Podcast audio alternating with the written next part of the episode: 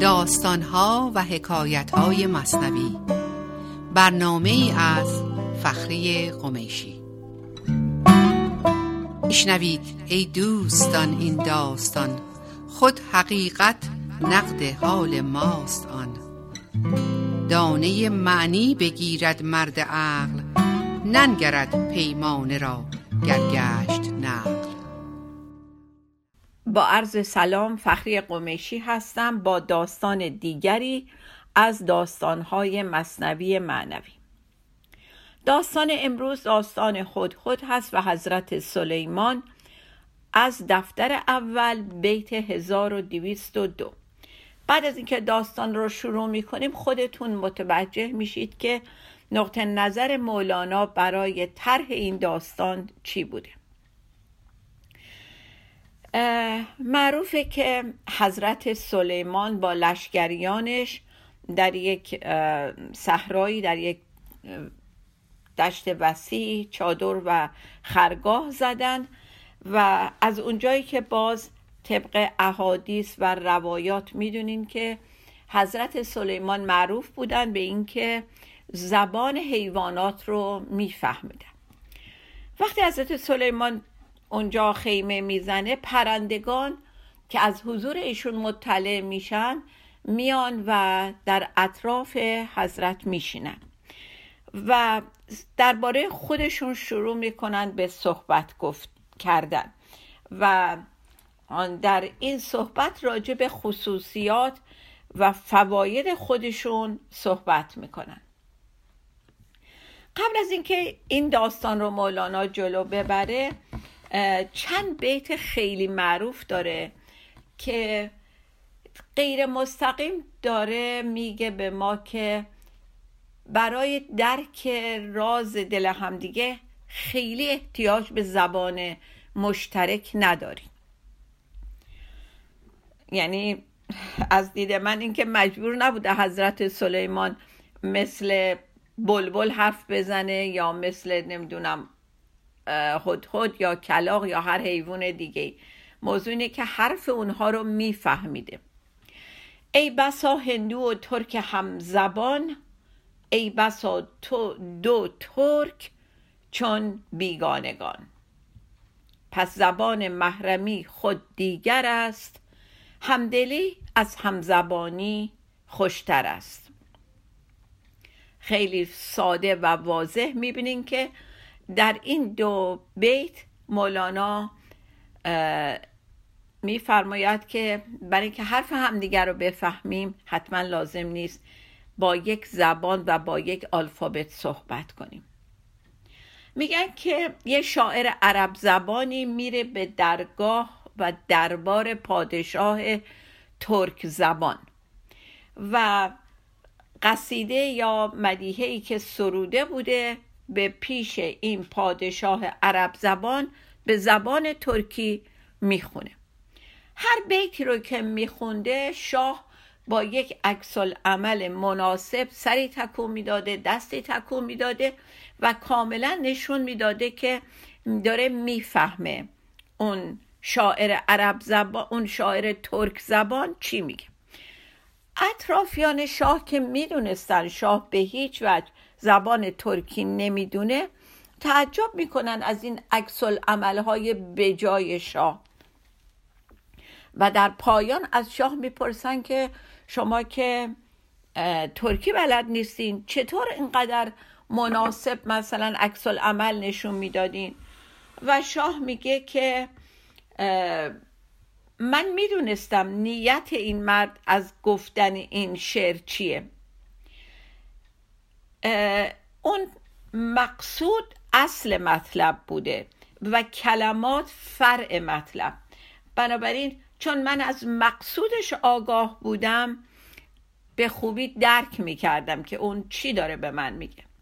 باز بیت بسیار کلیدی اینجا هستش که بیت 1208 مولانا میفرماید غیر نطق و غیر ایما و سجل صد هزاران ترجمان خیزد زدل واقعا برای اینکه حرف دل هم رو بفهمیم احتیاج نه به زبان نه به ایما و اشاره و نه به نوشتن داریم. غیر نطق و غیر ایما و اشاره و غیر سجل نوشتن. لازم نداریم اینا رو. وقتی بتونیم از راه دل مکنونات قلبی خودمون رو به همدیگه برسونیم. خب اینو مولانا در شروع این داستان هدهد و سلیمان میگه که خورده نگیرن که سلیمان چطور به زبون حیوانات حرف می‌زده. برگردیم حالا به داستان. جمله مرغان هر یکی اسرار خود از هنر و از دانش و از کار خود. میگه مرغا همه یکی یکی میمدن و حرف دلشون رو می‌گفتن و هنراشون رو هم ضمنا می‌گفتن به حضرت سلیمان. با سلیمان یک به یک وامی نمود از برای عرضه خود را می ستود و یکی یکی می اومدن و هنرشون را عرضه می کردن به حضرت سلیمان. از تکبر نی و از هستی خیش بهر آن تا ره دهد او را به پیش. اون می ستود که آخر بیت قبل اومده بود حالا خودش داره مولانا توضیح میده که این از تکبرشون نبود که هنراشون رو عرضه می‌کردن بلکه می‌خواستن به این ترتیب یک جوری راه پیدا کنند به دربار سلیمان. می‌گفتن چه کاری از ما برمیاد چه خدمتی از ما برمیاد. بلا فاصله بعد از این دو بیت داره مولانا که می‌خواد بگه که باز مثال بیاره که وقتی اینا هنرشون رو ارائه می‌دادن از تکبر و نمی‌دونم خودپسندی نبود. میگه که چون بیابد برده را از خاجه ای عرضه دارد از هنر دیباچه ای. چون که دارد از خریداریش ننگ خود کند بیمار و شل و کر و لنگ. میگه که تو بازار برده فروشا وقتی که یک برده رو به معرض فروش میذاشتن اون برده نگاه خریدار می‌کرد. اگه از خریدار خوشش میومد همه هنراش و هیکلش و بیانش و یا همون ایما و سجل و ایماش و یعنی اون ایما اشارش رو هی ابراز می‌کرد که خریدار رو تشویق کنه که بپسندتش و بخرتش. ولی اگر خریدار به دلش خوش نمی اومد و ننگش می اومد که بره برده یا غلام این خریدار بشه چیکار می‌کرد؟ خودشو می‌زد به شلی و کری و لنگی و هزار یه مشکل دیگه. نه تنها خودش رو عرضه نمی کرد بلکه سعی می‌کرد اون چیزای عادیرم که داشت کمتر نشون بده که خریدار رو پشیمون بکنه و خودش رو نجات بده. از اینکه غلام و برده اون آدم بشه. و بنابراین حالا این حیوانا که اومدن در پیشگاه حضرت سلیمان نشستن دارن سعی می‌کنن یه جوری تو دل حضرت جا باز کنن. از تو همه اینا حالا داره داستان هدهد رو میگه. هدهد نوبتش میشه و می‌خواد پیش حضرت سلیمان هنراش رو نشون بده. گفت ای شه یک هنر کن بهتر است باز گویم گفت کوته بهتر است. میگه من یه دونه هنر دارم فقط می‌خوام اون یه دونه هنرم رو خدمتتون عرضه کنم. و حضرت سلیمان میگه که باشه بگو. و خودشم ضمنا میگه من میگم و خیلی مختصر میگم زیاده پرچونگی نمی کنم کوتاه اون هنرم رو میگم. چون هنرم خیلی خیلی مهمه. خب حضرت سلیمان بهش اجازه میده و هدهد میگه بنگرم از اوج با چشم یقین من ببینم آب در قعر زمین. میگه من هنرم اینه که از اوج آسمان که دارم پرواز می‌کنم با چشم یقین نه با چشم ظاهری. می‌تونم آب رو در اعماق زمین تشخیص بدم. و تا کجا است و چه عمق استش چه رنگ از چه میجوشد ز خاکی یا ز سنگ. میگه نه تنها می‌تونم وجود آب رو در اعماق زمین در اون ناحیه تشخیص بدم حتی من قادرم که بگم که این آب چه رنگ و بوی داره. و بگم در چه عمقی هست و همچنین بگم که از کجا میجوشه. از بین سنگ داره میجوشه میاد بیرون. یعنی بسترش سنگی هست یا بسترش خاک و گله. یعنی با این همه دقت می‌تونم برای شما بگم که این آب چه مزایایی داره و چه جور آبیه. و بنابراین با انتخاب من در سفرتون به عنوان یک همراه می‌تونم خیلی برای پیدا کردن آب برای لشکریان شما مفید باشم. پس سلیمان گفت ای نیکو رفیق در بیابانهای بی آب عمیق. همون موقع حضرت سلیمان میگه تو رفیق من هستی در جاهای سخت در بیابانهای خیلی کویری و خشک و بی آب که می‌تونه به درد من خیلی بخوره. کسی منو راهنمایی کنه به طرف جایی که اگه اونجا رو حفر بکنن به آب خوب شیرین قابل استفاده در راه سیراب کردن لشکریانم به من خیلی کمک می‌کنه. و توجه داشته باشین که اینجا سلیمان خطابش می‌کنه ای نیکو رفیق ای رفیق خوب من. و تو می‌تونی بنابراین در واقع با این حرف انتخابش می‌کنه که همراهش باشه خب یه تنفس کوتاهی بگیریم و برگردیم. با ما باشید.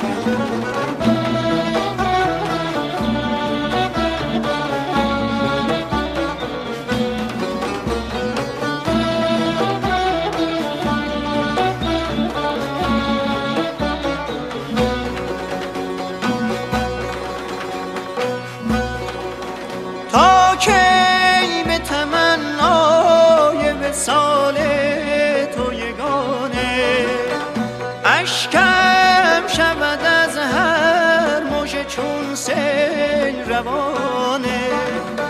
خواهد به سرایت غم اجران تو یا نه.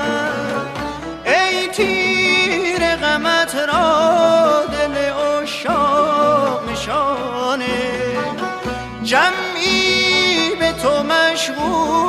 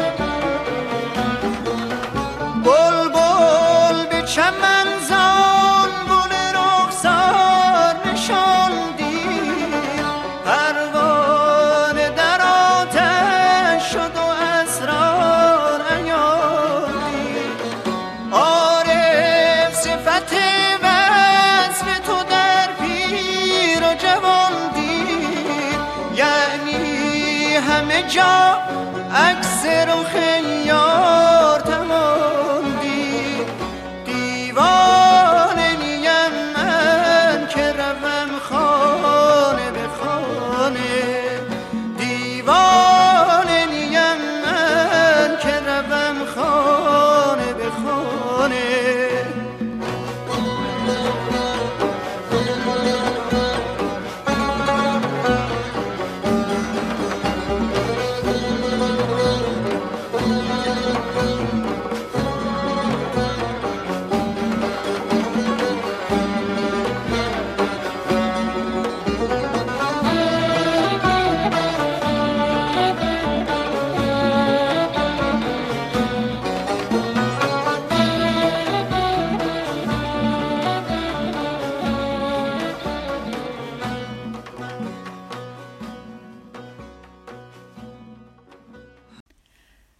عرض سلام مجدد برمیگردیم برای بقیه داستان هدهد و حضرت سلیمان.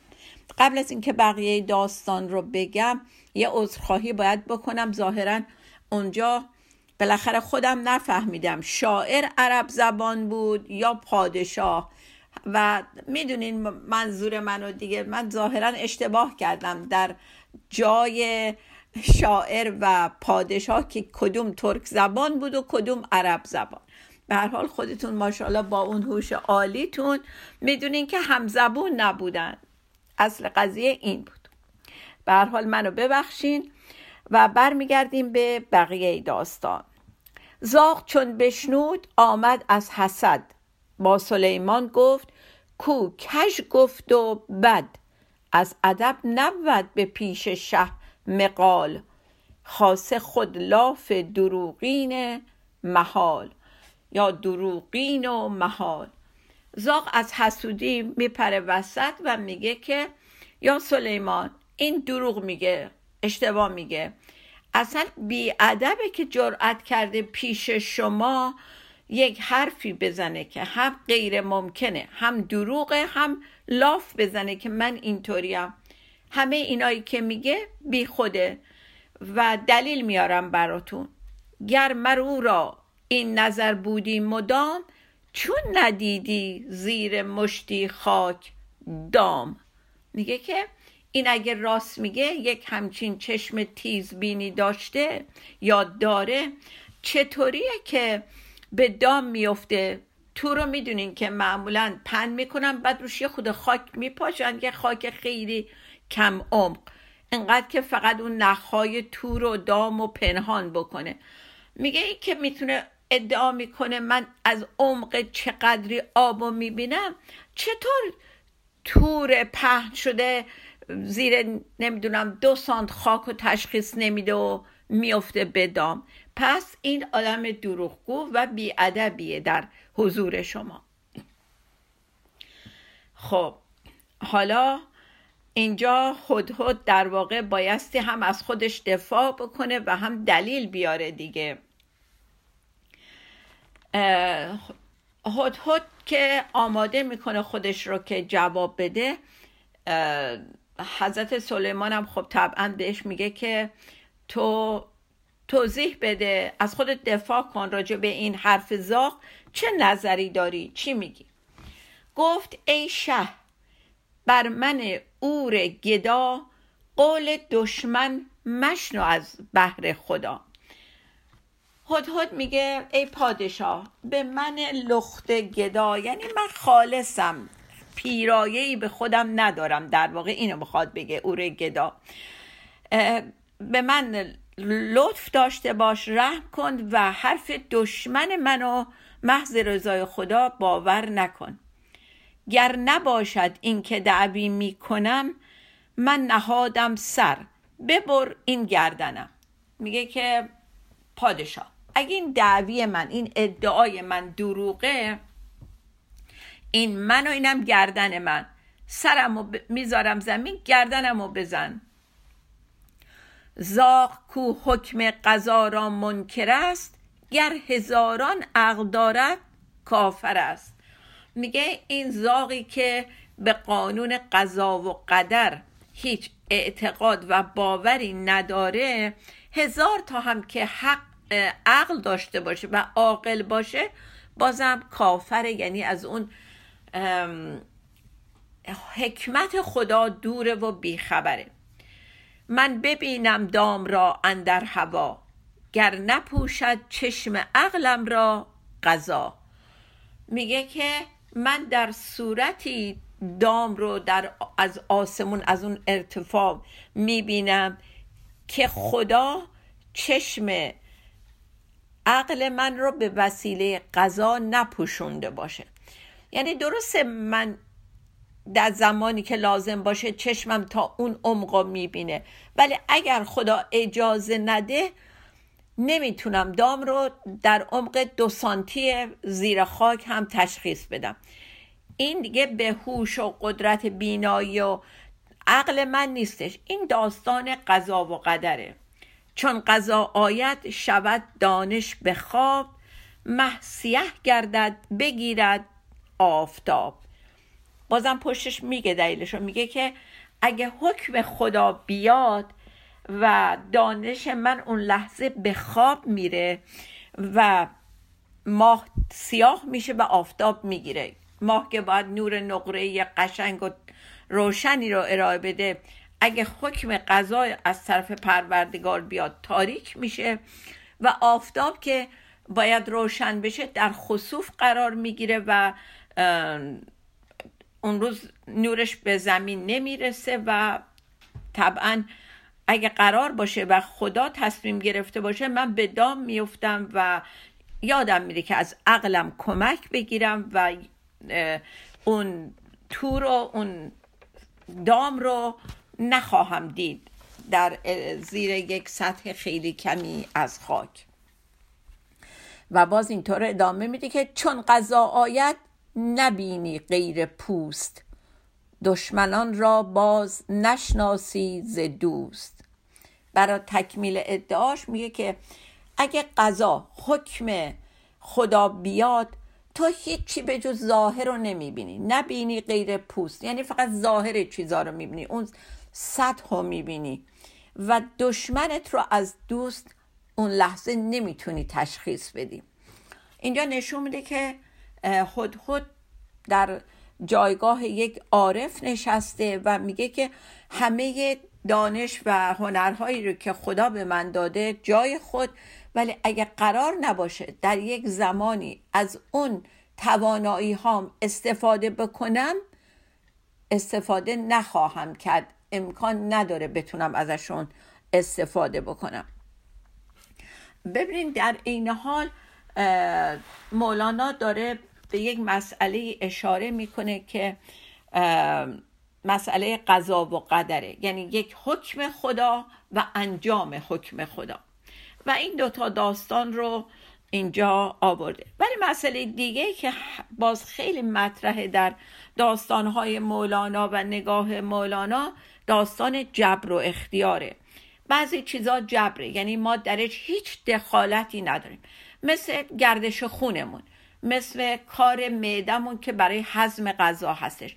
ما نمی‌تونیم اختیار داشته باشیم که گردش خونمون رو متوقف کنیم. ما نمی‌تونیم اختیار داشته باشیم که معدمون کار هضم غذاش رو انجام نده. این جبره. بدن ما اینو اینجور تربیت شده اینجور درست شده. ولی یه مسئله دیگه هست اختیاره.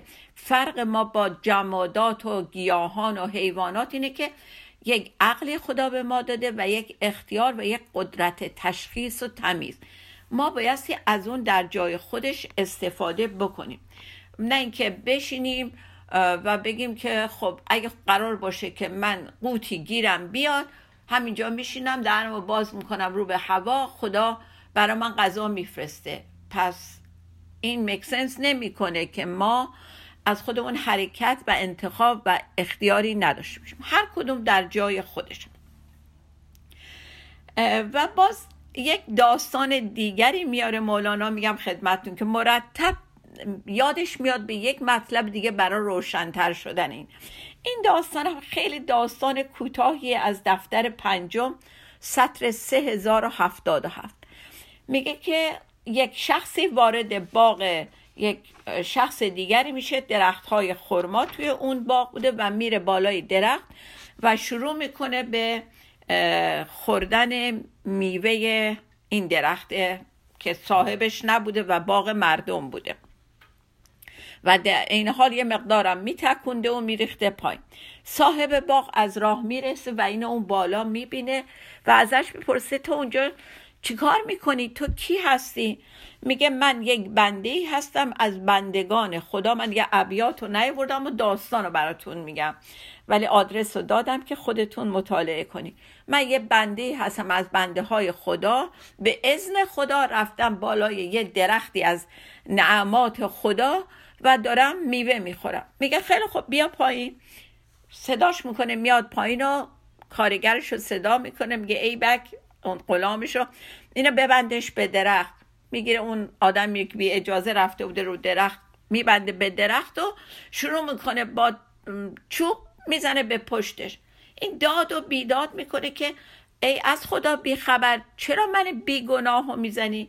میگه من یه کار معمولی دارم. می‌کنم یک بنده خدا با چوبی که از طرف خدا اومده به پشت و پای یک بنده دیگه خدا می‌زنه. مگه نمیگی اجوار جبر قانون جبر؟ منم دارم همین کارو می‌کنم. منم یه بنده خدام با چوب خدا دارم به تو می‌زنم.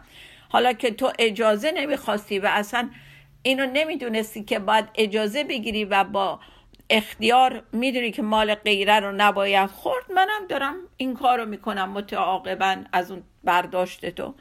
و وقتی که یه چند تا چوب محکم می‌خوره این دزد باغ این بیتش خیلی جالبه که میگه گفت توبه کردم از جبر ای ایار اختیار است اختیار است اختیار. میگه که ببخشین فهمیدم حق با توه. من خدا عقل بهم داده اختیار بهم داده که تشخیص بدم کدوم باغ مال خودمه کدوم باغ مال مردمه و باید اجازه بگیرم. حق با توه اختیار است.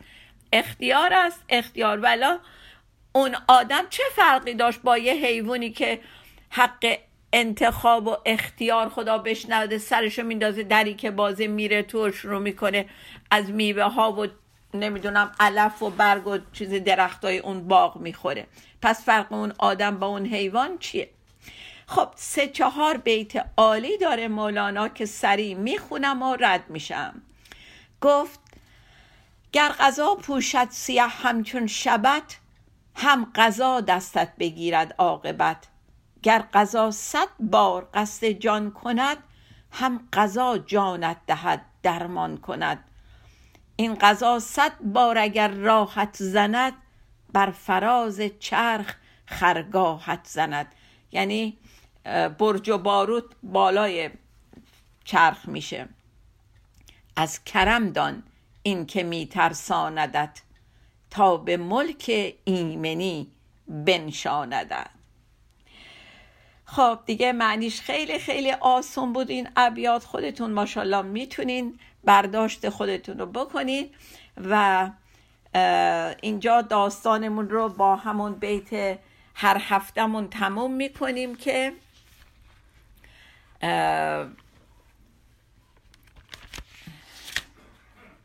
تو مگو ما را بدان شهبار نیست.